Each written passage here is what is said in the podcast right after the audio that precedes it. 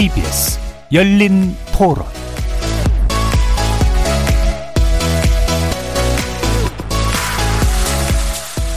안녕하십니까. KBS 열린 토론 정준희입니다. 코로나 때문에 이제 사교육 뭐 학원이나 이런데 이제 접근성이 좀 떨어지고 막 그런 이유가 있으니까 대부분 온라인으로 이제 수업을 듣거나 그럴 텐데 크게 뭐 격차가 심해지지는 않았다고 생각을 하고 교육 사업을 하고 있어가지고 교육 격차 상당히 심해졌다고 보고 있어요. 학원 못 가거나 그런 학생들은 집에 많이 있고 경제력이 좋고 그런 분들 같은 경우에는 과외를 엄청 많이 시킨다고 하더라고요. 특히 뭐 온라인 수업에 크게 집중하기는 사실상 불가능에 가깝다고 생각을 하고 그래서 요즘 서울에는 줌 수업을 듣는 거를 감독해주는 신종의 과외도 생겼다고 하더라고요. 잘하던 학생이 더 잘하고 못하던 학생이 더 못하고 이런 것보다 경제력에 따른 그 격차가 좀 많이 심해진 거 아닌가. 저소득층 아이들은 이제 집에서 방치되어 있다라던가 그런 얘기들 많이 있는 것 같아요. 집에 컴퓨터가 없다, 인터넷이 끊긴다, 뭐 이러는 집들도 많을 거고, 그런 사람들은 당연히 그런 교육의 접근성이 떨어질 수밖에 없는 상황인 거고, 근데 그러한 교육을 만약에 모두가 다 받을 수 있는 동일한 여건이 된다 하더라도 습득을 하고 체득을 하는 거에 있어서는 대면을 하면서 서로 도움을 주고받고 하는 과정들이 필요하다고 생각을 하는데 쉽지 않은 걸로 같이 느껴져가지고 코로나 때문에 부각이 더 잘 되고 어떻게 보면 그 코로나 덕분에 이러한 문제들도 더 잘 발견된 거 아닐까 생각을 합니다.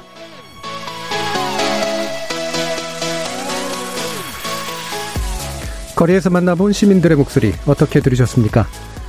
KBS 열린 토론 오늘은 코로나19로, 코로나19로 인해 발생한 사각지대, 그 중에서도 교육소의 아동들이 늘면서 더 심각해진 교육 격차 문제에 대해서 논의해 보려고 합니다. 우리나라의 경제적 양극화 현상은 진작부터 사회적 문제였는데요. 코로나19가 이런 양극화를 더 심화시키고 있다는 건 여러 수치로도 잘 드러나고 있습니다. 그리고 이 문제의 일부로서 교육 격차가 자리하고 있죠. 특히 코로나19 이후 우리 교육 현장에 빠르게 도입된 원격 수업은 미래교육 시스템을 앞당겨 정착시켰다는 긍정적인 평가도 받고 있지만 교육의 사각지대에 있는 아이들을 충분히 배려하고 있지는 못하다는 부정적인 평가 역시 받고 있습니다. 오늘은 각계의 교육 전문가들과 함께 코로나19가 앞당긴 우리 교육 현장의 변화와 함께 원격 수업이 가져온 교육 격차의 양상 살펴보고 이를 해결해 나갈 방법은 없는지 모색해보는 시간 갖도록 하겠습니다. KBS 열린 토론은 여러분이 주인공입니다. 문자로 참여하실 분은 9730으로 의견 남겨주십시오. 단문은 50원, 장문은 100원의 정보 이용료가 붙습니다. KBS 모바일 콩 그리고 유튜브를 통해 무료로 참여하실 수 있고 모바일 콩에서 보이는 라디오로도 만나실 수 있습니다. 시민 논객 여러분의 뜨거운 참여 기다리겠습니다. KBS 열린 토론 지금부터 출발합니다. 살아 있습니다. 토론이 살아 있습니다. 살아있는 토론, KBS 열린 토론. 토론은 라디오가 진짜입니다. 진짜 토론, KBS 열린 토론.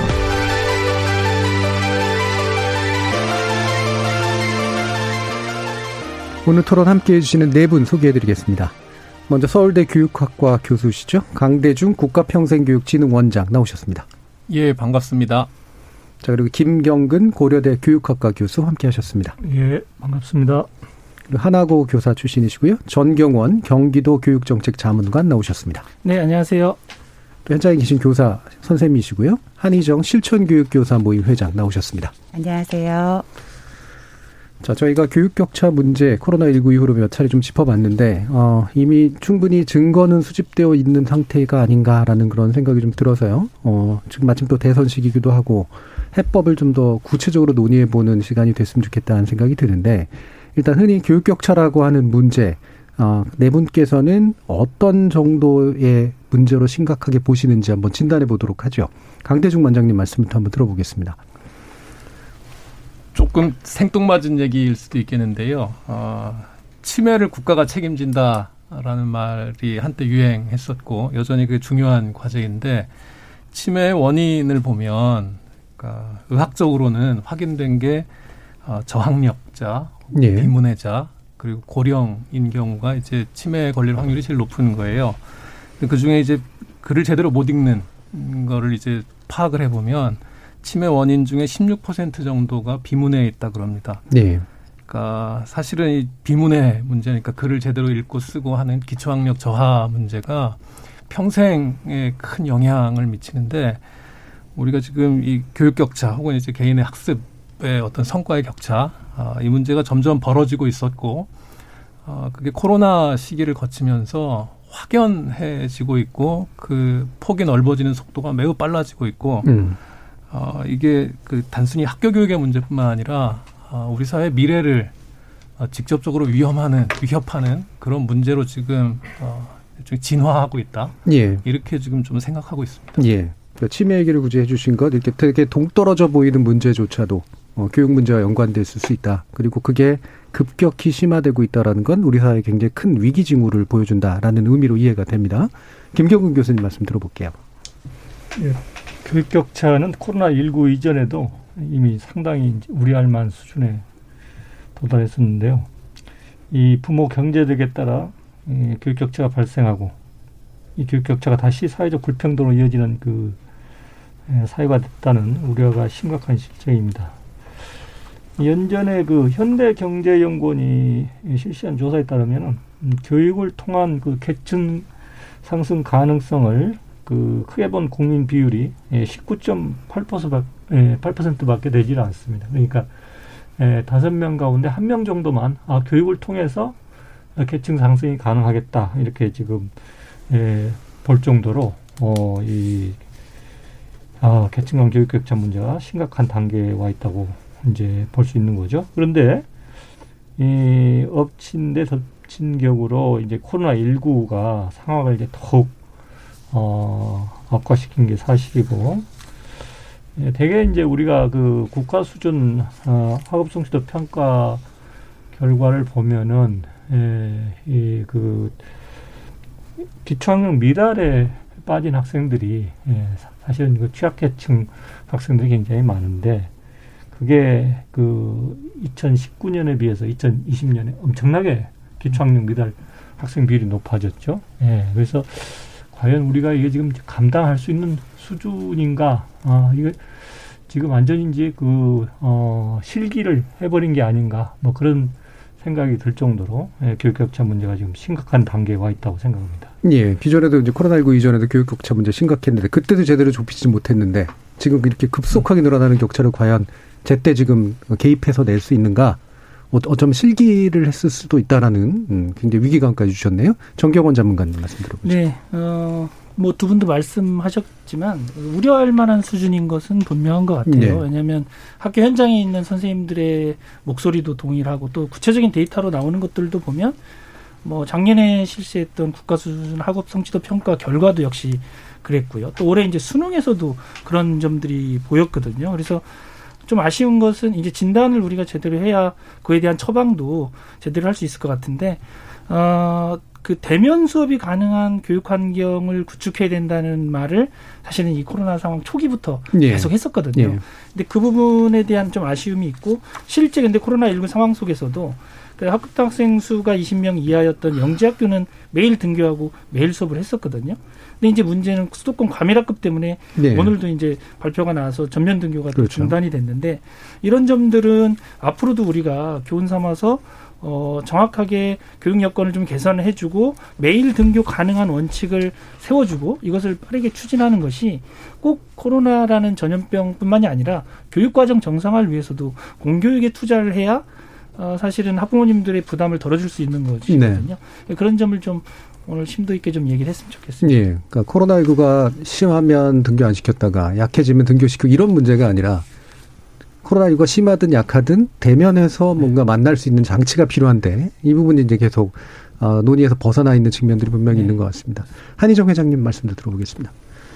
어, 이제 우리 사회 이제 소득 양극화라든지 이제 사교육 시장이 엄청나게 확대된 문제, 그다음에 거주지 분화에 따른 사실은 학교별 학력의 차이, 이런 것들은 이미 이제 두 교수님들 말씀해 주셨던 것처럼 심화되고 있었고요. 이제 코로나 19로 인해서 더 확연히 드러났다는 부분에 대해서 이제 동의를 하는데 지금 이제 중간층이 사라졌다라는 네. 이야기를 이제 작년부터 계속 하는데 그것에 대해서는 그나마 학교에서 교사들의 했던 역할들이 그런 것들을 완충하고 음. 보완해주는 역할이었는데 그런 기능이 사실은 갑작스런 원격 수업이라는 사상 초유의 사태를 맞이해서 교사들도 적응하는 시간이 필요했고 학생들도 적응하는 시간이 필요했고 그 과정에서의 학습 결손이 발생할 수밖에 없었던 구조적인 요인들이 좀 있었다라는 좀 말씀을 드리고 싶고요. 저는 이제 다만 어, 교육 격차라는 게 이제 사회적, 경제적, 개인적 이런 환경적인 조건의 차이가 있는 한 발생할 수밖에 없는 거죠. 예. 없앨 수는 없다. 그러면 그 격차를 어떻게 줄일 것인가가 중요한데 이게 과제로 설정된다고 하면 결국에는 학습 결손이 발생한 학생들을 어떻게 지원해 줄 것인가를 중심으로 좀 고민을 해봐야 된다. 그리고 이제 2년 차가 되면서 다양한 통계 연구 조사 결과들이 나오고 있기 때문에 그런 부분들을 좀 더 면밀히 살피면서 그거에 맞는 어떤 면, 그러니까 핀포인트 접근 이 아이들이 부족하다고 그러니까 대부분 보면은 온라인 수업에 대한 만족도가 초중고 학생들 가장 최근에 경기도 교육연구원에서 발표한 걸 보면은 70%에서 75% 초중고 학교급마다 좀 차이는 있지만 만족한다고 했습니다. 그러면 만족하지 못한 25%의 학생들은 왜 만족하지 못했는가 음. 이런 부분들에 대한 해법을 좀 논하는 자리가 되면 좋겠습니다. 예, 핀포인트 접근이라는 표현을 쓰셨는데 어, 핀셋 규제가 문제가 많이 돼가지고 핀포인트 그러면 왠지 우리는 예. 이게 좀 되나 싶기도 하고 그런데요. 실제로 그 핀포인트가 어떤 부분이 필요한지 뒤에서 좀 더 아마 말씀 나눌 수 있을 것 같은데 아까 이제 어, 정경원 자문관님께서 진단이 좀 제대로 돼야 된다라는 말씀을 해주셨는데 그 진단을 그러면 좀 더 원인에 원인에 가까운 그 핵심적인 원인이라고 볼 수 있는 진단을 좀 해주시죠, 강 원장님. 어 그 대면 수업을 못 하게 된 거가 네. 일종의 이 교육 격차를 심화시킨 한 원인이다. 뭐 동의를 안 할 분은 없을 것 같아요. 네.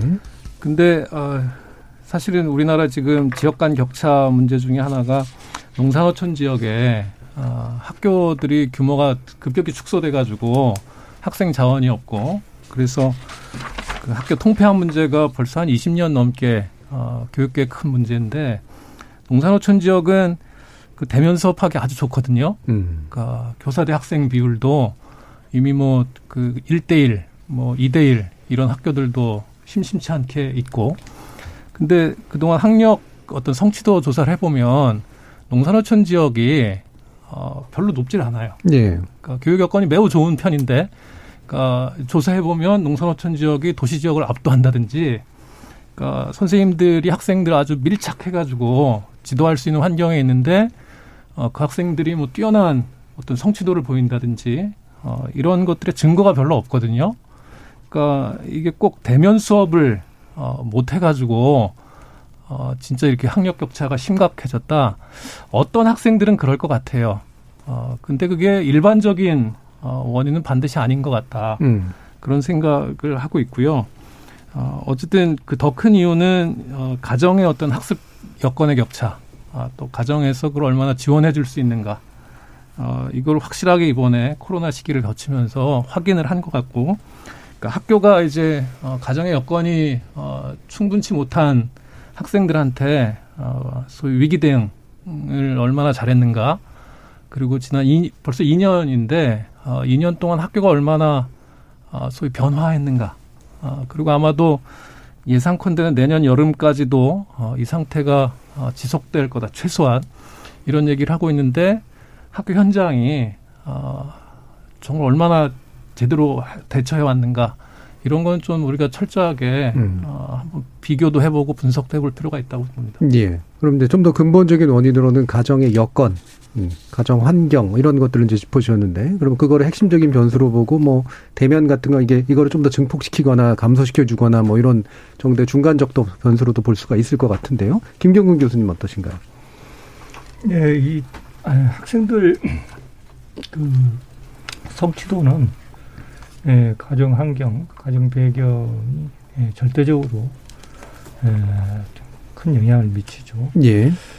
그래서 이제 학교가 문을 닫고 교육을 전적에 전적으로 이제 그 부모 책임으로 이제 남길 경우에 예, 교육 결과가 예, 가정 배경에 의해서 예, 절대적으로 이제 영향을 받을 수밖에 없는데 그것 때문에 선진국에서도 여름방학만 지나고 나면은 이 고소득층하고 저소득층 사이에 학업성차가 쫙 벌어져 가지고 학교에 오게 되고 예, 예. 그래서 뭐 그걸 뭐 저 여름방학 학습 손실이라고도 하고 그다음에 조나단 호솔이라는 학자는 이 야만적 불평등이다. 예. 네. 그래서 이 저 하여튼 학교가 그런 그 에, 안충 장치 에, 아니면 어떤 평등화 장치 그런 기능을 하는데 예, 이번에 이제 그 한국 사례 같은 경우 이제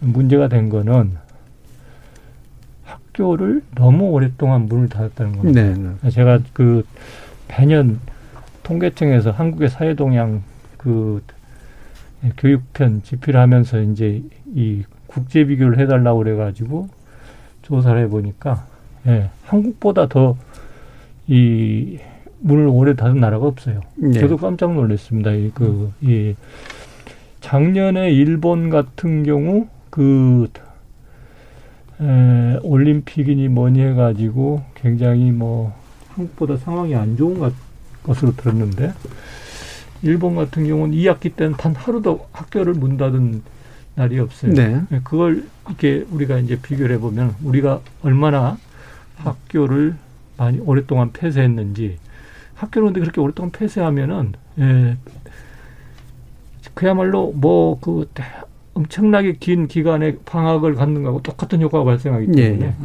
예, 교육 격차가 어, 심할 수밖에 없죠. 예. 예. 음. 결국 이제 학교라고 하는 게 그런 완충지대 역할을 했는데 우리는 확실히 유독 그 폐쇄 기간이 길었다 이런 지적을 해주셨는데요. 정경훈 장관께서 아까 이제 대면서 문제도 네. 얘기해 주면 아마 같은 맥락이긴 합니다만 네. 실제 현장에서 이야기들을 좀 더 해주시죠. 그러니까 말씀하신 대로 이런 고민을 좀 할 필요가 있을 것 같아요. 학교가 문을 닫았을 때 그럼 어떤 계층이 가장 큰 피해를 볼 수밖에 없느냐. 그러니까 학교가 문을 닫으면 예를 들면 경제적으로 부유한 계층 같은 경우는 또 사교육을 통해서 충분히 보완이 되거든요. 예, 예. 근데 이제 학교가 문을 닫았을 때 가장 피해를 크게 입는 층은 역시 경제적 취약계층이거든요. 저소득층 입장에서는 이제 앞으로도 계속 논의가 되겠지만 돌봄에 대한 문제, 그러니까 돌봄의 질적인 문제, 가정에서 부모님이 안 계신 상황에서 특히 이제 저학년일수록 초등 저학년일수록 어, 학생이 어떻게 수업에 이렇게 응하기가 굉장히 어렵고 집중하기도 어렵고 지원 자체가 어려운 거죠. 그래서 이 학교가 문을 닫았을 때 가장 피해를 보는 계층이 취약계층인데 이 취약계층에 대한 보, 어떤 보완 정책이 없는 한 이걸 극복하기는 되게 어려울 것 같고 예. 근데 앞서 아까 이제 교수님도 잠깐 얘기하셨지만 그 학생의 그 어떤 겨, 학력에 대한 부분은 다양한 변수가 있어요. 뭐 등교도 중요하고 다 중요하지만 말씀하신 것처럼 가정의 소득 격차, 가정의 어떤 소득이 가장 큰 영향을 어, 미치는데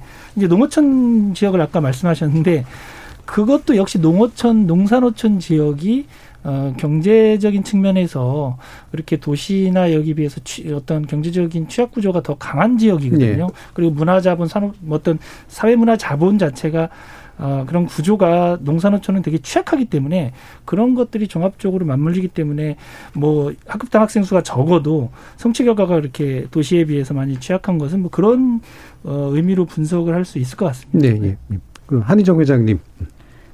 어, 저는 조금 개념을 정확하게 하면 좋겠다는 생각을 하는데요. 그러니까 학교 폐쇄라는 거는 문을 닫고 아무런 교육행위도 하지 않았다라는 거지만 실제로 한국에서는 어, 교육법상 190일이라는 수업 일수 예. 중에 천재지변에 의한 10% 수업 일수 감축해서 171일 수업을 다 했습니다.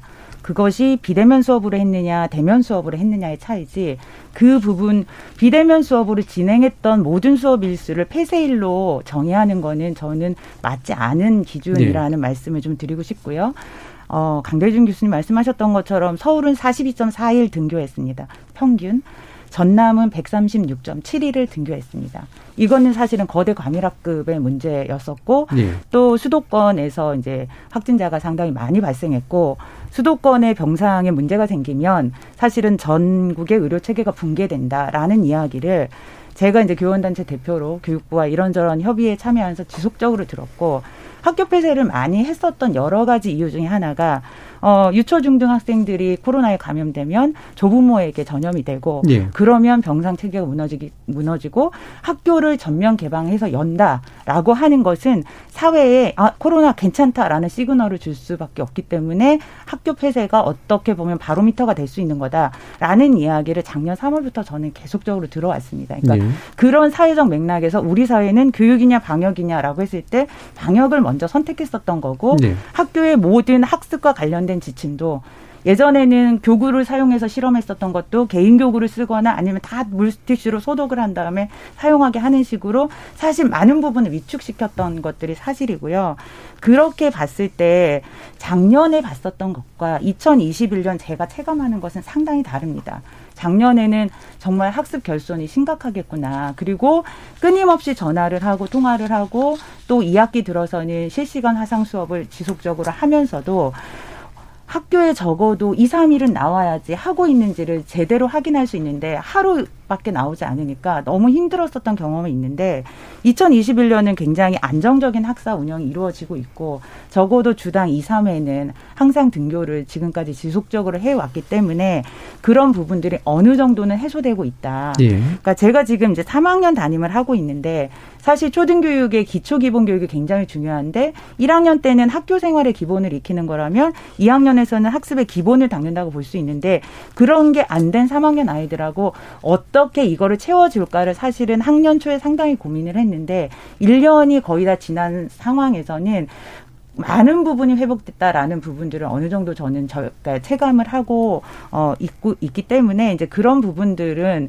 조금 그러니까 2020년 통계와 2021년이 지난 지금의 이제 통계나 이런 부분들을 다시 좀 살펴볼 필요는 있지 않을까라는 예. 말씀을 좀 드리고 예, 싶습니다. 현장에서 있었던 일을 한희정 회장님께서 얘기해 주셨기 때문에 뭐 좀 더 보완은 됩니다만 또 자칫 잘못 들으면 많이 나아졌어로 이제 끝날 가능성도 좀 있잖아요. 그러니까 격차가 예. 나아진 게 아니라 예. 결손은 회복되는 중에 있다라는 예. 그러니까 심각한. 결손들이 나온 거를 그나마라도 메꾸고는 있다. 그리고 그건 이제 지역적인 격차들이 좀 있기 때문에 저 예. 개인적인 경험으로만 좀 말씀드리기는 되게 어렵잖아요. 예. 그래서 이제 경기도 교육연구원은 이제 올 상반기까지 작년 1학기, 2학기, 올 2학, 1학기 것까지 3학기를 경험한 초등학교 6학년, 그다음에 중학교 3학년, 고등학교 2학년 학생들을 대상으로 표집 설문을 했을 때, 어, 그 부분에 있어서도 사실은 학생들의 응답은 인지적인 수준보다는 심동적인 영역, 신체 활동 영역이라든지 이런 부분들의 결손을 느낀다고 학생들이 응답을 했고, 또 교사들 같은 경우는 어, 심동적인 것보다 정서나 인지적인 부분이 더 결손이 있다라고 인식을 하고 있다는 결과들이 나왔더라고요. 예. 근데 학생들은 이제 선생님들은 아이들이 어느 정도 학습 결손이 있으니까 시험이나 이런 거에 난이도를 조정했겠죠. 그러니까 예. 교사들은 비교 증거가 있으니까 얘네들이 코로나 이전의 아이들에 비해서는 아직은 부족해라는 인식을 하는 반면 학생들은 비교 증거가 없잖아. 지금 경험하는 게 네. 다니까 나는 예전에 비해서 그렇게 떨어진 것 같지 않아라고 인식을 한 이제 결과들이 나와서 저는 좀 더 이제 보완적인 조사들이 좀 필요하지 않을까 예. 하는 저- 말씀 뭐 드리고 그런 싶습니다. 통계들을 봤는데 자기 기술 방법으로 그죠. 이제 평가하는 게 과연 좀 얼마나 정확할 그렇죠. 수 있을까? 자기 뭐, 보고적 예. 설문의 오류들이 그렇죠. 있죠. 예. 교사들의 응답도 마찬가지고. 마찬가지고요. 예. 아까 이제 김용 교수님께서 학교 폐쇄 기간이 우리가 유독 길었다라는 표현을 쓰셨을 때 이제 한정 회장님이 실제 그 폐쇄의 어떤 양상은 봐야 된다라는 말씀 해주- 해주셨기 때문에 어떻게 보시는지 한번 말씀 들어볼게요. 음, 그 이제 그 국제 유네스코에서 이제 예. 그 조사했는데요. 어, 두, 두 종류로 이제 나눴습니다. 전면 폐쇄.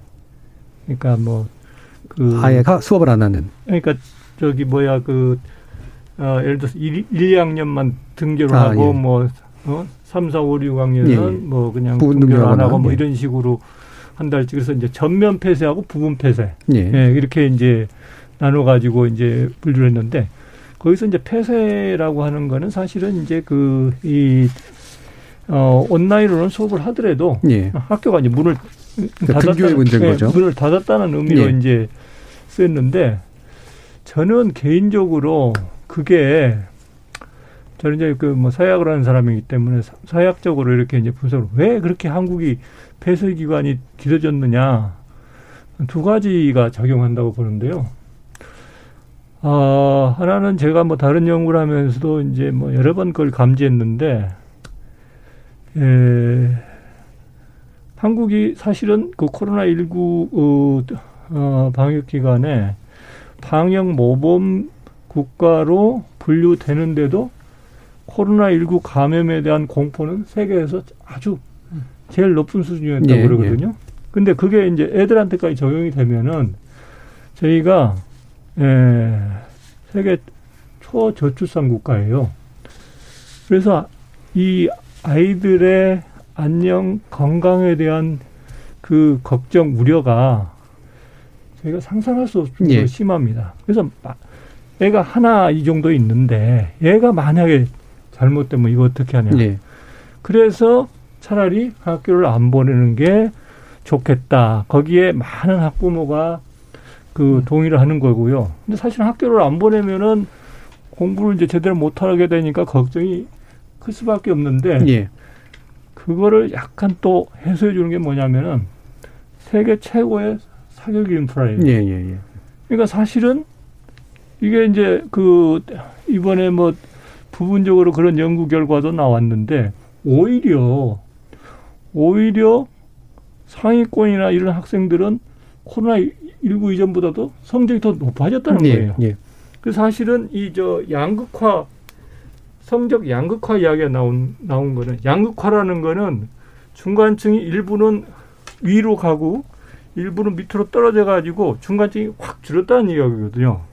그래서 오히려 학교 안 가는 기관을 성적을 더 올리는데 활용한 그런 학생들과 가정들도 꽤 많다는 거죠. 예. 일단 이제 학교 폐쇄 문제는 정의를 해 주셨고 어쨌든 네. 통계는 그런 기준을 했다라는 거랑 아까는 이제 그 한인종 회장님 같은 경우에는 이제 우리가 방역에 아무래도 좀 강조점을 뒀던 사회적 분위기에 대해서 얘기해 주신 것에 더해서 김경근 교수님께서는 우리 학부모님들이 사실은 그 당시 상당히 안 보내고 싶어 하는 면들이 많았고 어 그러다 보니까 그 사교육이 또 그걸 뒷받침해 주면서 일부는 해소가 됐지만 이제 격차가 더 벌어진 면까지 이제 강조를 해주셨는데 결국은 이제 원격 교육이 불, 불실하다기보다는 불충분하다라는 측면이 나오는 거잖아요.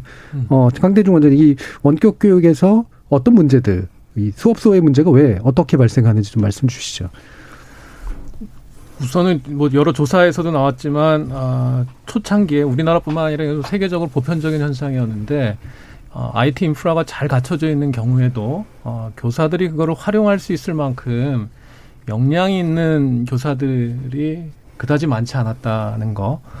어, 그리고 학교 현장이 뭐올 초기에 작년 초기에 그런 얘기들이 많았지만 와이파이가 안 되는 교실. 예. 아, 그리고 뭐 구글, 뭐 네이버 이런 이제 상용 이메일조차도 사용할 수 없는 어, 학교의 폐쇄적인 어떤 관료적인 어, 문화 아, 이런 거가 그 학교 교육 전 전반을 매우 이 선진국의 IP, IT 인프라를 가지고 있음에도 불구하고 학교 교육이나 학교 교육에 종사하는 분들이나 학생들조차도 뭐 사적인 생활에서는 이, 다 모바일 생활을 하면서도 학교 공부와 관련해서는 어, 그동안 이렇게 생활이 많이 바뀌었는데도 예, 예. 학교 공부와 관련해서는 IT를 적극적으로 수용하는 어, 그런 교수 학습이라는 것 자체가 거의 없었고 어, 그게 오래전부터 해왔던 일인데 사실은 김대중 정부 때부터 그 교단 정보와 이런 네. 얘기들이 꾸준히 있었음에도 불구하고 학교가 아, 거의 무방비 상태였고 어, 그 충격이 급하게 이제 온라인으로 전환하면서 우리가 무슨 인프라를 갖추고 이런 건 급하게 다 했지만 실제 교사들이 거기 적응하는데 시간이 상당히 오래 걸리고 있고 또 이제 자기 컨텐츠를 생산하느라고 시간을 상당히 오래 썼거든요. 근데 아 사실 어떻게 어떤 의미에서 그 교사 교사마다 컨텐츠를 생산한 일이었을까? 오히려 교사가 할 일은 학생들과 개개인적으로 예. 어, 온라인 수단을 이용해 가지고 더 접촉면을 넓히고 학생들하고 대화할 수 있는 면을 넓혔어야 되는데 제가 만나던 상당수의 교사들이 어, 수업 자료를 뭐 빈 교실에 앉아가지고 자기 혼자 카메라 켜놓고 그거 파워포인트 자기가 만들어가지고 그 줄줄줄 읽어가지고 학생들한테 올려주고 이거 너가 보고 공부해라. 그 실시간도 안 되고. 그러니까 그거 하는데 교사들이 에너지를 왕창 쓴 거예요. 예. 그러니까 이런 IT를 어떻게 어, 새로운 교사 학습 장면에 활용할 것인가. 아, 그거를 교육적으로 활용한다기보다는 어, 일종의 컨텐츠 생산하는데 어, 활용하는데 상당히 오랜 동안 예. 좀 집착한 거 아닌가 이런 생각이 드니까 학생 입장에서 보면 어, 소위 인강이나 어, 유튜브만 뒤져도 훨씬 더 좋은 컨텐츠들이 많은데 어, 어떤 학생들은 우리 선생님이 하는 건 재미없어요 이렇게 되는 거예요. 예. 예. 그러니까 이제 지금 뭐 작년에도 사실 많이 지적했던 문제긴 합니다. 초기에 이제 EBS에 의존한 것도 있고, 그다음 일방적으로 뭐 대학도 사실은 상당 부분 그랬는데 녹화된 거 틀어주거나 이렇게 했다가 나중에 이제 실시간 쌍방향으로 좀 옮겨가는 그런 모습들로 나타났는데 요, 말씀 안에는 이제 묘한 게 두 가지가 섞여 있는 거잖아요. 아까 역량이라는 표현을 쓰는데 이게 준비가 아직 안 돼 있는 상황일 수도 있고 마치 능력처럼 또 이제 비춰지기도 하고 그래서요. 현장에서는 그럼 이걸 약간 살짝 달리 얘기하실 수도 있을 것 같아서 한희정 원장님 말씀 어, 한번 들어보죠. 일단 이제 상용 메일을 사용하지 못하고 여러 가지 규제에 빠져 있었던 것이 결국에는 이제 정보 보안이라는 네네. 굉장히 이제 모든 것을 규제함으로써 보안을 유지하려는 전 근, 아니, 음. 그러니까 이제 구시대적 방식으로 네. 이제 공공기관의 이제 보안 체계가 만들어지고 있다라는 부분들은 이제 상당히 공감을 하고 제일 먼저 학생들하고 가장 잘 소통할 수 있는 게 카톡이나 밴드인데 이것도 학교 컴퓨터로 할 수 없는데 이거 풀어달라라고 교육부에 제가 4월 초에 만났을 때 말씀을 드렸을 때 그런 말씀 저희 단체에서 했을 때 아직 그런 게 안 되고 있나요? 라고 음. 물으시더라고요. 그래서 사실 이제 깜짝 놀랐습니다. 네. 근데 실제로 이제 어 제가 생각하기에는 기본적으로 그런 플랫폼이 저희가 만들어지지 않았고요. 학생이 500만, 600만인데 어, 그, 그 정도를 감당할 만한 서버가 준비되지 않아서 사실은 4월 9일 고3, 중3 먼저 온라인 계획을 했는데 이제 접속 불가가 떴었고 그 다음에 이제 중학교 2, 3학년, 초등학교 고학년 계약했는데도 예. 안 됐었고 이런 과정들이 있으니까 IT 강국이라는 것은 이제 상업 사적인 것들이지 공공기관의 IT 강국이라는 말은 사실 되게 뒤떨어져 있었다. 네. 그리고 그런 것을 전면 온라인이라고 하는 것들은 상상도 못했었던 부분들이기 때문에 저는 나름대로 학교에서 교사들이 이 부분을 어떻게 할 것인가를 끊임없이 협의하면서 새로운 플랫폼 배우는 방법, 학생들에게 접속시키는 방법. 그런데 그게 너무너무 힘들었었던 것 중에 하나는 처음에 들어오게 하는 게 힘들었던 것 중에 하나는 아이들의 기기가 다 동일하면 저희가 하나의 솔루션을 주면서 대응을 할 수 있는데 이게 갤럭시 탭에서도 어떤 네. 버전이냐에 따라 아, 이패드나 아니면 컴퓨터냐 노트북냐에 따라 다 달랐기 때문에 그런 걸 일일이 설명하고 소개 알려주고 안 되면 학교로 불러서 가르쳐주고 하는 과정에서도 상당한 에너지를 썼었거든요. 네. 그 다음에 이제 콘텐츠를 제작하는데 전국의 모든 교사가 자기 수업을 찍어서 올릴 네. 필요가 있느냐.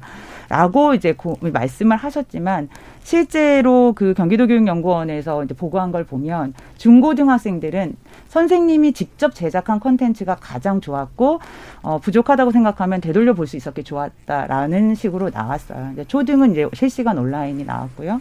그러니까 그런 면에 있어서 또 학생들이 인식하는 것과 외부에서 보는 것은 또 다를 수도 있다. 근데 컨텐츠 제작하는 방법을 교사들이 배워서 해야 되는 것은 그때는 학교의 인프라 자체가 실시간 온라인 화상 수업을 할 수 있는 구조가 아니었어요. 예. 교사들의 컴퓨터의 램 용량이 3메가밖에 안 됐었거든요.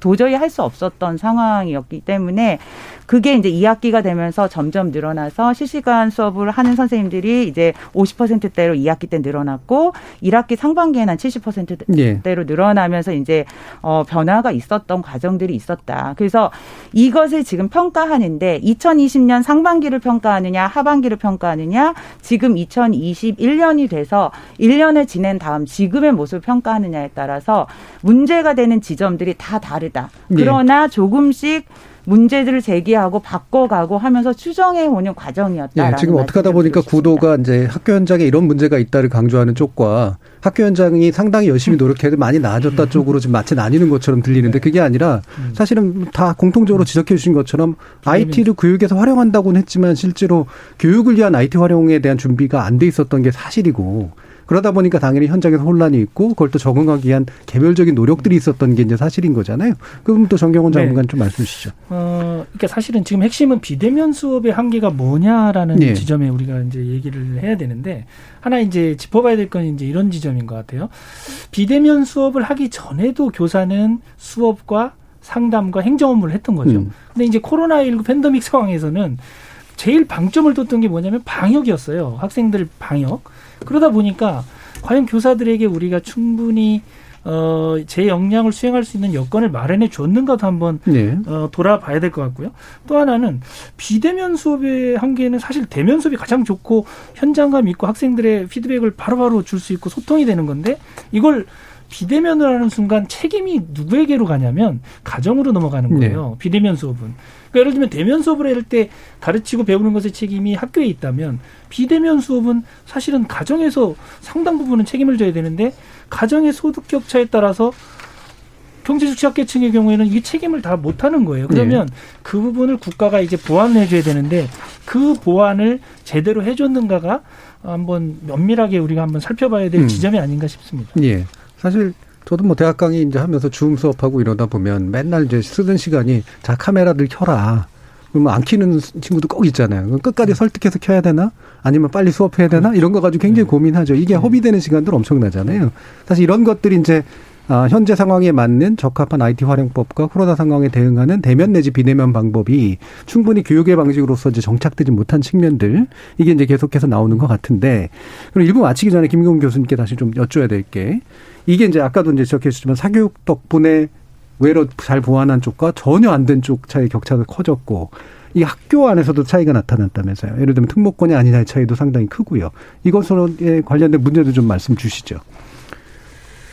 이 이번에 그 사실은 이 코로나 19 이후에 이 저 학교가 어떻게 그 돌발적인 상황에 적응하고 있는가 그 이렇게 연구하고 조사를 네. 한게 사실은 경기도 교육연구원 빼고는 뭐 별로 네. 그렇게 예, 그런, 그런 걸한 데가 없어가지고 저는 계속 2년 연속 그 경기도 교육연구원 그 조사 자료를 가지고 이제 그 쭉그 어떤 변화가 있었는지 살펴봤는데 이게 음 금년에 제가 또저 어, 한국교육과정평가원에 국가수준 학업성취도 평가 그 데이터를 받아 받아가지고 예. 또 이제 작년하고 비교를 해보니까 전체적으로는 학생들이 작년보다 사교육을 더 많이 받지는 않았어요. 음. 전체적으로 사교육 쪽도 아무래도 타격도 있었고. 근데 문제는 문제는 계층별로 좀 달라요 이게 음.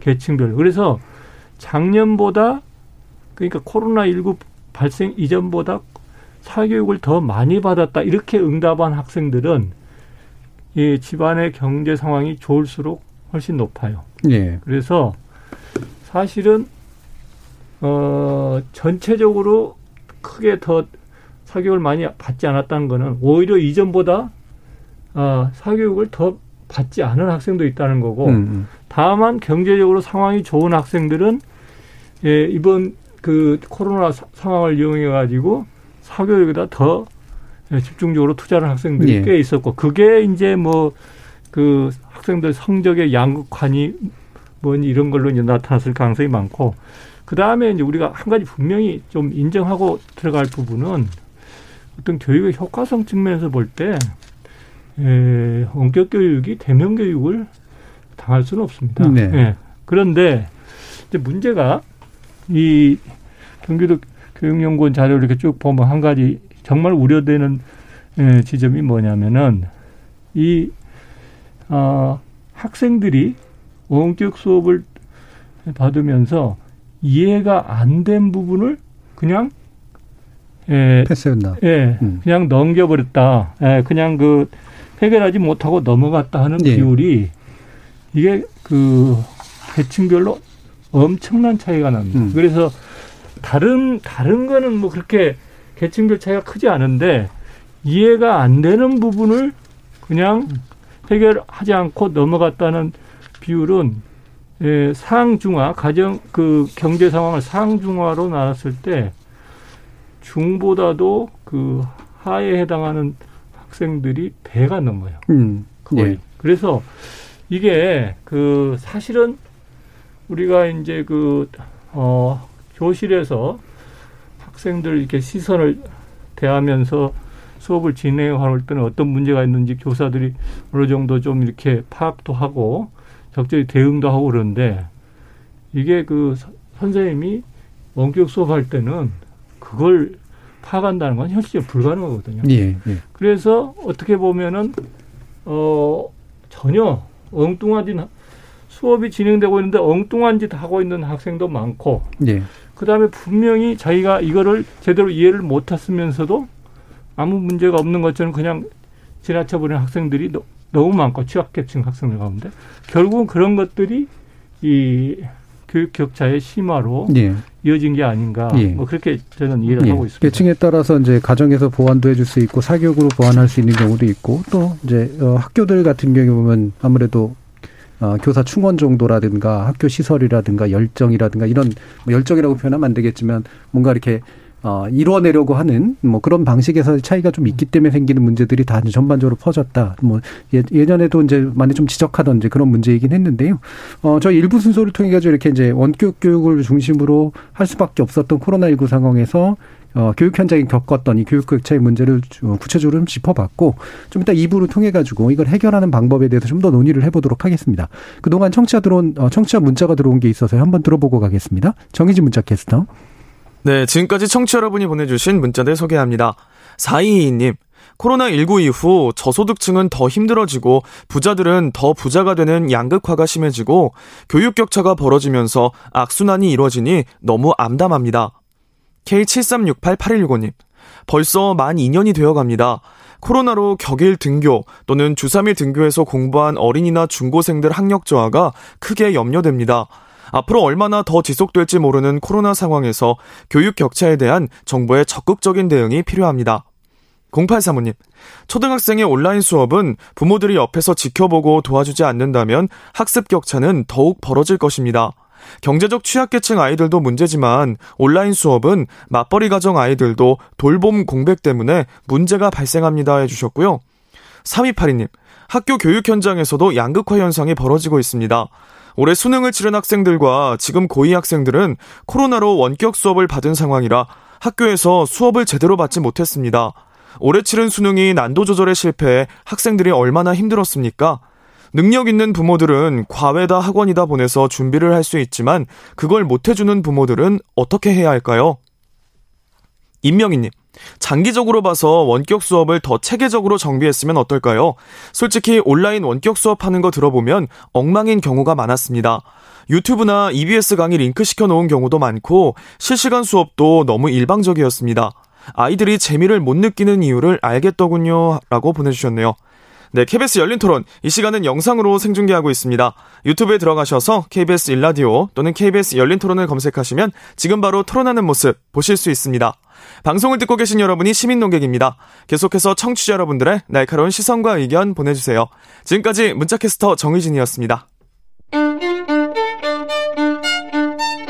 토론이 세상을 바꿀 수는 없습니다. 하지만 토론 없이 바꿀 수 있는 세상은 어디에도 없습니다.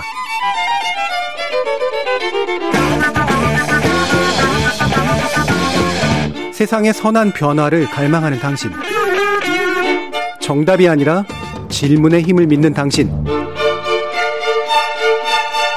우리 KBS 열린 토론에서 만납시다.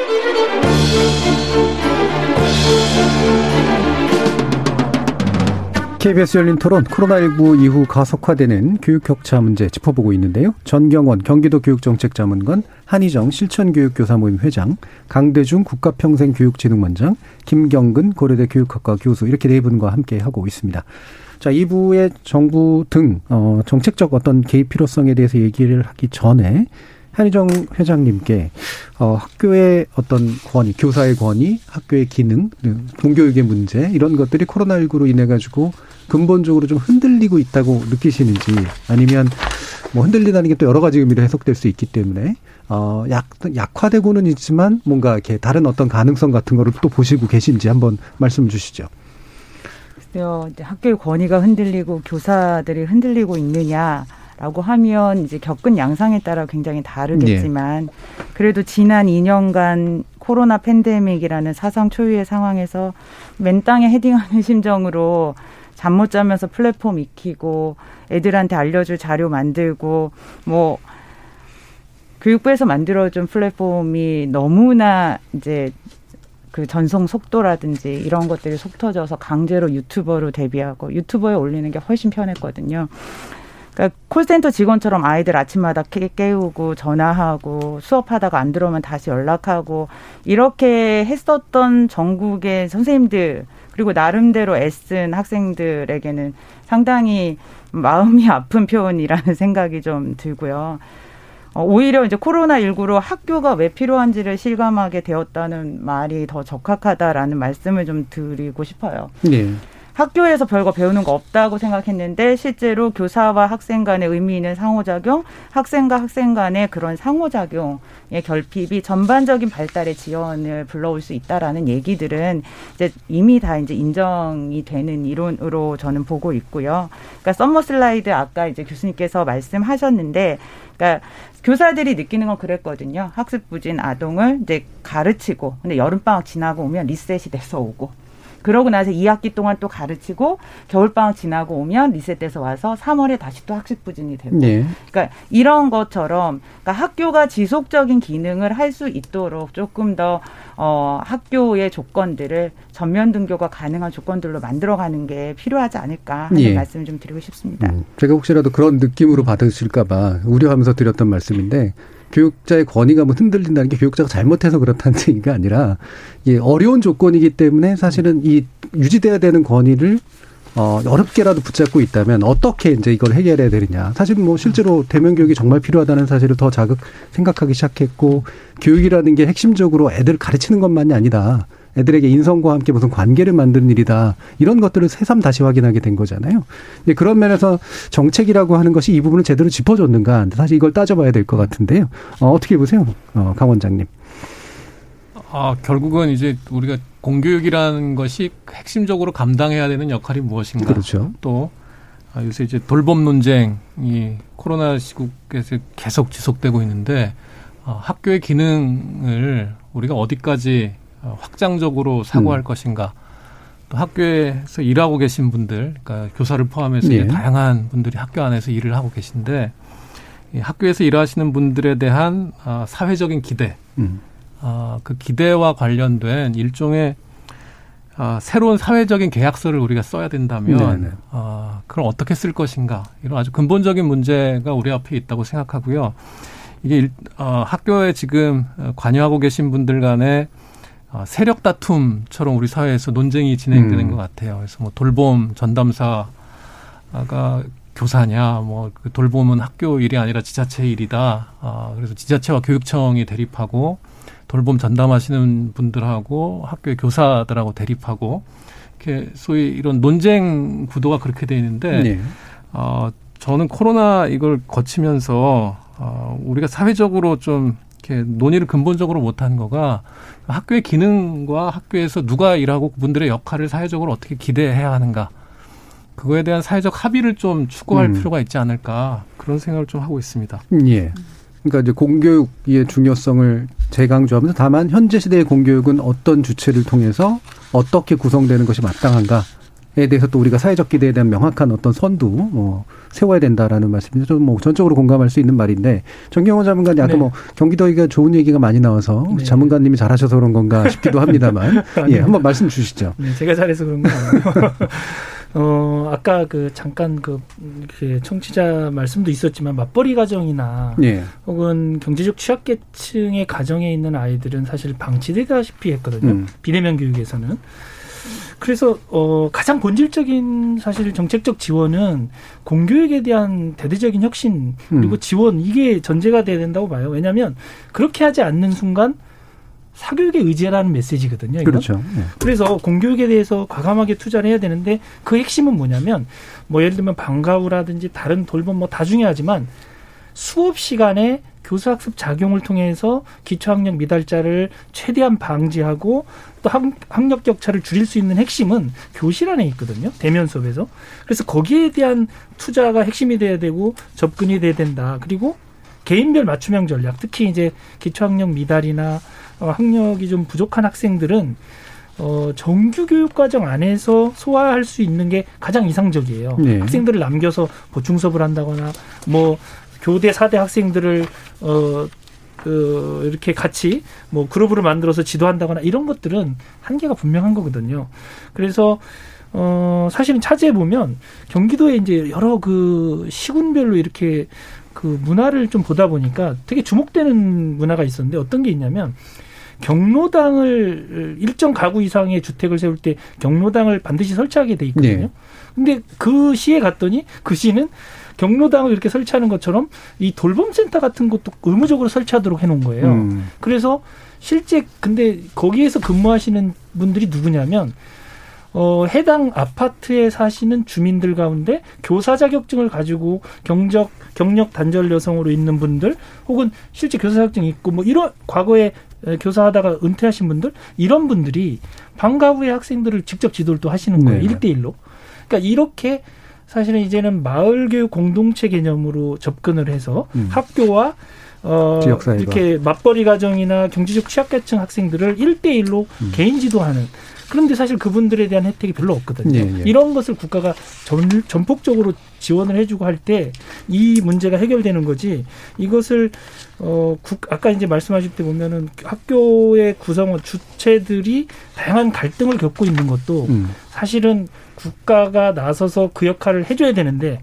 그거를 학교와 어떻게 보면 가정의 책임을 전가한 측면도 있거든요. 예. 학교가 알아서 해라. 라고 하면 안 되는 거거든요. 예. 국가는 그런 갈등들을 조정해주고 역할을 해줘야 그걸 해결해줘야 되는 것이 국가의 역할이기 때문에 그걸 뭐 학교에 계신 구성원들끼리 알아서 이렇게 음, 해결하라고 하는 것은 조금 어, 좀 성찰해야 되는 지점이고 음. 이제는 좀 국가가 더 책임을 가지고 또 중앙정부와 지방정부가 이렇게 같이 연대해서 학생들에게 최선을 다해서 지원해주는 어떤 음. 정책적 전략을 마련하는 것이 시급한 시점이다 이렇게 말씀드리겠습니다. 예. 그러니까 정부가 어떤 면에서 방기하고 있는 측면, 책임 방기하고 있는 측면이 있다는 말씀이신 거잖아요. 명확하게 이해관계가 갈리는 부분들이 있는데 네. 어, 그거에 개입해가지고 뭐 딱 단도직입적으로 자르는 건 아니겠지만 네.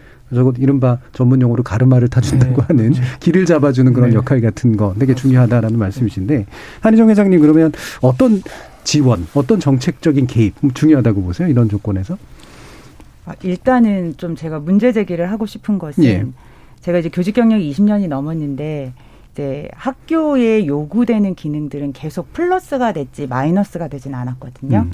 급식이 시행됐어요. 그런데 급식을 하면서 어, 저임금의 여성 노동자들을 고용하는 형태로 시행이 됐어요. 예. 그리고 나서 방과후가 이제 특기적성 교육이라는 이름으로 들어왔어요. 사교육 경감을 목적으로 그것도 사실은 어 일종의 자영업자가 학교에 들어와서 건물을 빌려 가지고 하는 경우로 이제 비정규직이 된 거죠. 그 다음에 돌봄 사업이 들어왔지만 이것도 역시나 그런 어 저경력 그러니까 어 저임금의 여성 노동자들이 주로 이제 활동할 수밖에 예. 없는. 그러니까 국가가 충분한 예산과 계획을 가지고 이런 것들을 학교의 기능으로 플러스한 게 아니라 학교 오후에 공간이 남잖아. 그러니까 이런 거 이런 거 해야지 하면서 굉장히 싼 임금으로 이런 것들을 해오면서 이 갈등의 양상이 지금은 완전히 폭파되기 직 전의 상황에 네, 있다. 네. 그거로 인해서도 학교 안에서도 굉장히 힘들다라는 말씀을 드리고 싶고, 그러니까 돌봄을 단순히 어, 빈 공백이 생기는 시간 동안 관리하는 개념으로 보는 건 아니라고 보고요. 저는 아이들의 필요와 요구를 충족해주는 질 높은 돌봄을 해줘야 된다라는 네. 말씀을 드리고 싶고 그런 것들은 조금 더 이제 고전적으로 생각해 본다면 그 유엔의 아동 권리 협약 우리나라는 비준 국가잖아요. 1989년에 이제 국회 동의를 거쳤고 거기에서 이제 보 이렇게 하고 있는 게 아이들에게 생존과 보호와 발달, 그다음에 참여의 권리를 보장해주고 있는데 우리는 그런 아동 협약의 기본적인 권리조차 아동 청소년에게 보장해주지 음. 않고 있다. 그러면 이것은 범정부적 차원에서 지금처럼 보건복지부, 교육부, 여성가족부 쪼개기식의 부처별로 쪼개기 예산으로 아이들한테 프로그램으로 접근하는 것이 아니라 정말 한 아이를 중심으로 그 아이에 맞는 조력과 지원을 하는 통합적인 지원이 필요한 상황이거든요. 예. 그러니까 우리가 어 가정 형편이 넉넉하고 뭐 SES가 높아가지고 뭐 이제 골- 그 온라인 수업 기간에 굉장히 좋은 사교육을 받을 수 있는 가정에 대한 얘기를 하는 것보다 그런 기본적인 지원이 되지 않는 아이들에게 무엇을 보장해주고 무엇을 지원해줄 것인가 이것이 지금 예산이 없는 게 아니라 저는 부처별로 쪼개기 예산으로 아이들이 오히려 그 프로그램을 쫓아다니다가 지쳐버리고 안 하겠다고 하는 이런 이제 어 정부의 사업 방식부터 바꿔야 된다. 음. 그리고 학교에 어떤 기능이 추가될 때는 충분한 수기 과정들을 거치면서 사회적 합의가 필요하다. 예. 그런 것들이 오히려 지금 20년 지난 지금에 와서는 갈등의 이제 시한폭탄이 되고 있다라는 음. 말씀 좀 드리고 싶습니다. 예. 그 개별 강론으로 정책 수준을 얘기할 문제가 이미 아닌 것 같은데 말씀 이렇게 쭉 듣다 보니까 결국은 공교육이 뭐냐? 포스트 코로나 시대 공교육은 무엇이어야 되느냐? 누가 이 공교육의 핵심 주체가 돼야 되느냐? 그리고 그걸 위해서 정부는 어떤 디자인을 해줘야 되느냐? 사실 이 문제인 것 같아요. 어, 뭐, 이거 사실 또 교육이 바뀌어야 될 또 시기이기도 하고, 아예 나, 말씀 나온 김에 김경 교수님에 대한 어, 견해 한번 들어보죠. 어, 사실은 이제 코로나 19 사태는, 어, 위기이자 이제 기회가 아닌가 예. 저는 개인적으로 생각하는데요. 사실은 저희가 어, 전혀 그 준비하지 않은 상태로 이 그 전대미문의 이제 바이러스 시향을 맞았기 때문에 초기에 좀 우왕좌왕하고 네, 학교도 문을 또 많이 닫고 그랬는데 음, 그런 과정을 거치면서 어, 학교에 계신 선생님들도 이제 많은 걸 네, 경험하고 느끼셨을 거고 그다음에 또 이제 그 학생들도 예, 새로운 상황에 좀 이제 적응할 수 있게 예, 됐고 이제 그렇게 생각하는데 음. 저는 그 제가 이제 그 기회라고 보는 거는 어쨌거나 어 저희가 좀 그 기존의 타성에서 좀 탈피해서 음, 뭔가 좀 깨어날 수 있는 계기를 제공해 줬다. 예. 이제 뭐 대학에서 어, 그, 저도 이제 학, 학생들을 가르치고 있기 때문에 가끔 그런 생각을 합니다.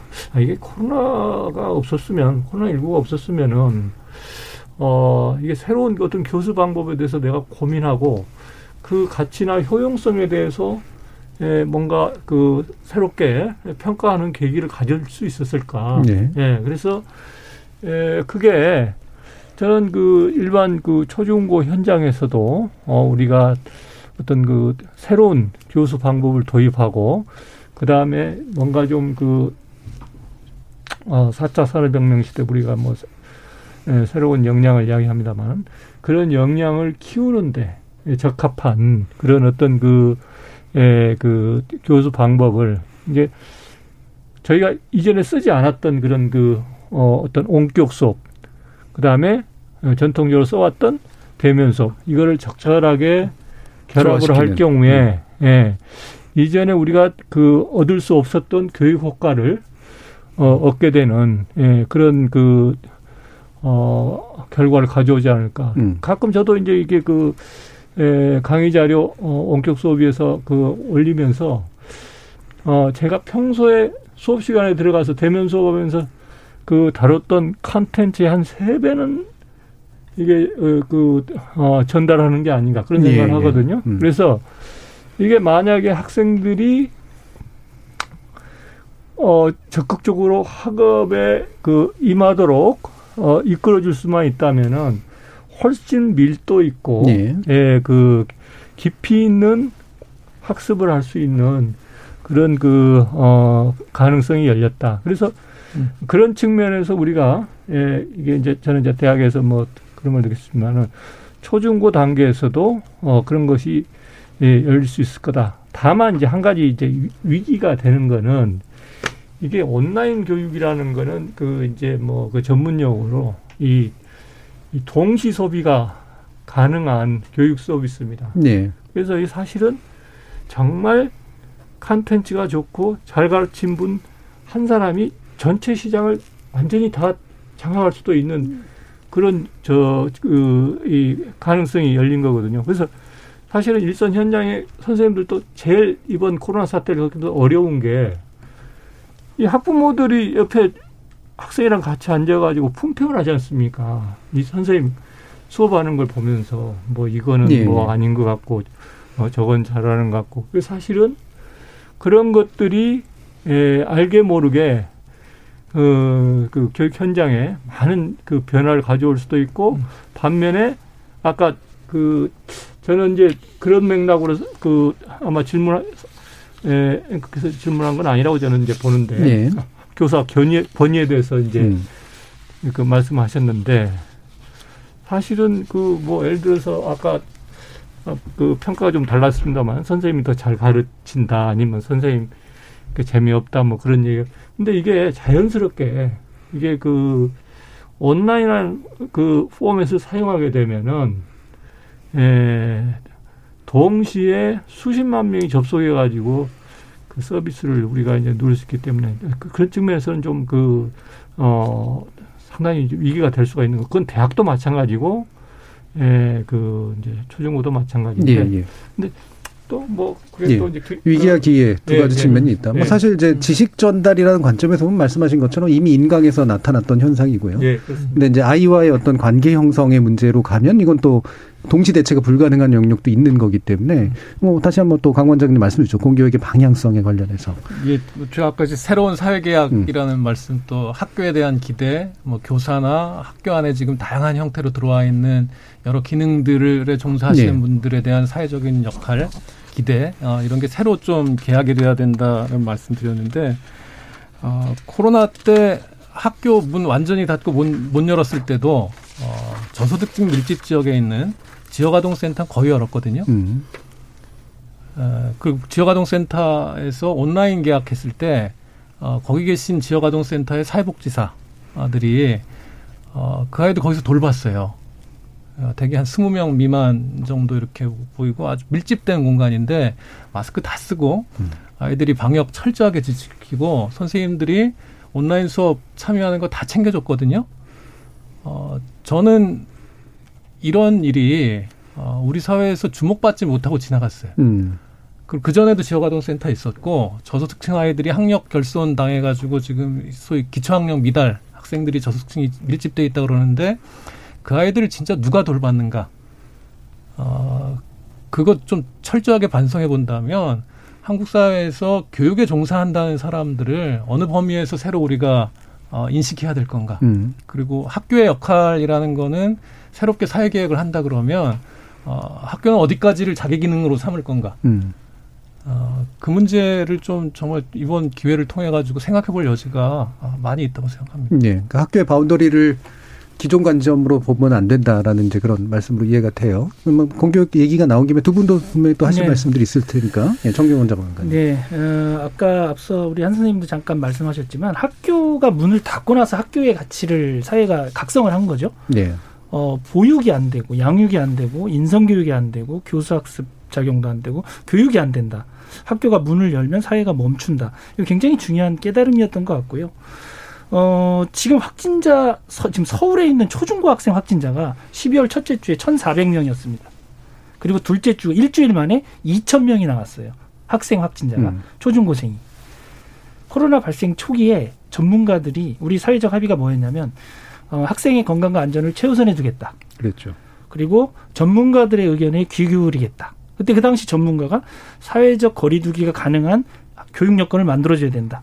그래서 모든 교육단체가 교원단체가 어, 심지어 뭐 전교조 교총 여기 계시지만 교 뭐 교사노조 뭐 어, 그다음 실천교사 모임 좋은 교사 운동 할 것 없이 학부모들까지도 학급 당 학생 수 20명 미만으로 어, 사회적 거리두기가 가능한 여건을 만들어 달라라고 2년째 지금 3년째 내년이면 이제 3년째인데 이런 확진자 수를 보면서 우리가 정말 공교육에 대해서 투자를 제대로 하고 있는가 음. 한번 성찰했으면 어, 좋겠다는 생각을 하면서 어, 이렇게 복잡하고 혼란할수록 우리가 사회적 합의를 거쳤던 내용들 원칙에 좀 충실한 그런 흐름으로 다시 돌아갔으면 좋겠습니다. 예, 한희정 회장님. 온라인 수업에서 어려움이 생겼을 때 나는 이해하지 못하고 넘어갔다고 응답한 학생이 25%였는데 그거에 대한 대책이 필요하고 어려움을 해결한 방식이 무엇이냐라고 물었을 때 선생님한테 물었다가 24.7 친구 혼자 스스로 해결했다 혹은 보호자에게 물었다 요거는 이제 13.1이었고요. 어, 학교의 그 지역아동센터라든지 다문화센터 그런 기관을 통해서 해결했다는 아이들이 3.4% 해결하지 않고 넘어갔다라는 애들이 7.1%였거든요. 그러니까 저는 이제 그 7.1% 아이들에 대해서 좀 주목할 필요가 네. 있다라는 말씀을 드리고 싶고 그러니까 보편적 학습자 지원 체제라는 게 있는데 학교에 들어오는 모든 아이들은 똑같은 아이들이 아니죠. 이제 미국 같은 경우는 1수준에서 5수준으로 좀 구분하고 있거든요.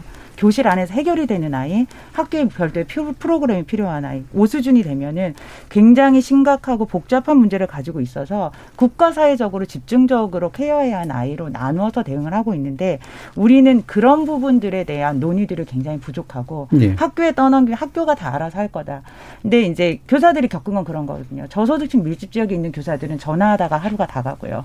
그렇지 않은 지역은 아침 9시가 되면 각자 자기 방에서 딱 컴퓨터 앞에 앉아서 수업에 참여하는 이런 차이들을 교사들도 다 잘, 절감했고 교실이라는 공간이 가장 평등한 공간이었다. 어쩌면 예, 예. 각자의 가정 환경을 다 이제 줌 수업을 통해서 확인을 하면서 아, 내가 몰랐던 부분을 깨달았다라고 이제 고백하는 교사들도 있었고 그랬습니다. 그래서 좀 장기적인 관점을 가지고 대안을 좀 마련했으면 좋겠다는 말씀드리고 음, 싶습니다. 그러니까 학교라는 공간이 여타 사회적 공간에 비해서 훨씬 평등한 공간이었구나를 새삼 발견했다. 이제라는 말씀도 인상적인데요. 어, 그러면 이제 마지막으로 정부나 또는 이제 이후 정책적인 측면에서 좀 재현하고 싶으신 부분을 들어봤으면 좋겠는데 시간이 약간 애매해서 한 40초 정도 아마 드릴 수 있을 것 같습니다. 김경훈 교수님 말씀부터 한번 들어볼게요. 예, 예.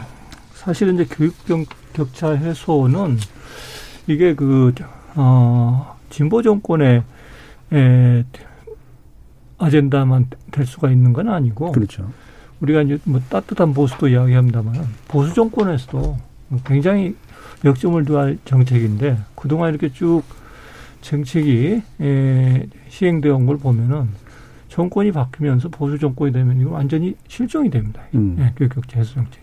사실 정책이 소기의 성과를 거두려면은 일관성, 지속성, 음. 안정성을 가져야 되는데 아 이게 지금 뭐 이제 내년에 대선이 있고 대선 결과 어떻게 나올지는 모르겠지만은 뭔가 이 교육 격차 해소 이걸 우리가 해결하지 못하면은 예, 한국의 예. 미래는 대단히 암담하기 때문에 음. 예, 그 정권의 성격과 관계없이 예, 지속적으로 좀그 어, 역점을 두고 예. 예, 정책을 수립하고 어, 실천하면 좋겠다. 그걸 건의드리고 싶습니다. 예. 강대중 원장. 코로나 시기 거치면서 이제 교육 격차의 양극화 문제가 심각해지는데 결국 양극화 자체라기보다도 어, 기초학력 미달인 학생들 이런 학생들의 폭 숫자가 늘어나는 거거든요. 근데 그 조사해보 성인들 대상으로 조사해 보면 우리나라 지금 성인들 20, 30대 중에 어, 중학교 졸업 수준의 어, 기본적인 문해력, 어, 읽고 쓰고 셈하고 또 컴퓨터를 활용하고 이런 능력이 일상을 유지하기가 어려운 어, 이 비율이 20, 30대에서도 4.7%예요. 그러니까 근데 이 코로나 2년 뭐 3년 이렇게 거치면서 앞으로 10년 뒤에 우리 사회가 어, 이 비율이 어마어마하게 늘어날 네. 가능성이 매우 높습니다. 그렇게 됐을 때 사회적으로 어, 우리가 이걸 감당할 수 있을 건가 또 소위 4차 산업혁명 뭐 디지털 전환 이런 얘기 하는데 어, 그 시대를 살아나가는데 기본적인 역량을 이제 갖추지 못하고 어, 초중고등학교를 마친 학생들 비율이 네. 이렇게 높아지면 문제일 것 같아요. 그래서 학교와 우리 교육이 실제로 이제 평생학습자로 우리 학생들을 어떻게 기를 건가, 예. 어, 그 최소한의 역량을 어떻게 갖춰가지고 사회로 보낼 건가, 이 부분에 대한 어떤 큰 사회적 합의와 결단이 좀 있었으면 좋겠습니다. 예. 시간이 아주 이상하게 남았는데 30초만 이제 한 분께만 들을 수 있을 것 같습니다. 예, 한희정 회장님. 아 저는 이제 음. 짧게 교육부 교육청에서 항상 교사들에게 학생 맞춤형 교육을 하라고 하는데 예. 교육부와 음. 교육청의 정책이 맞춤형으로 되라는 음. 거죠. 이미 우리 사회에는 거주지 분화에 따른 이제 소득 격차라든지 이런 게 너무나 분명했는데 서울시내 600개 초등학교에 똑같은 다문화 지원 정책, 기초학력 부진 정책, 교육국제 네. 사업 계획을 내려보냅니다.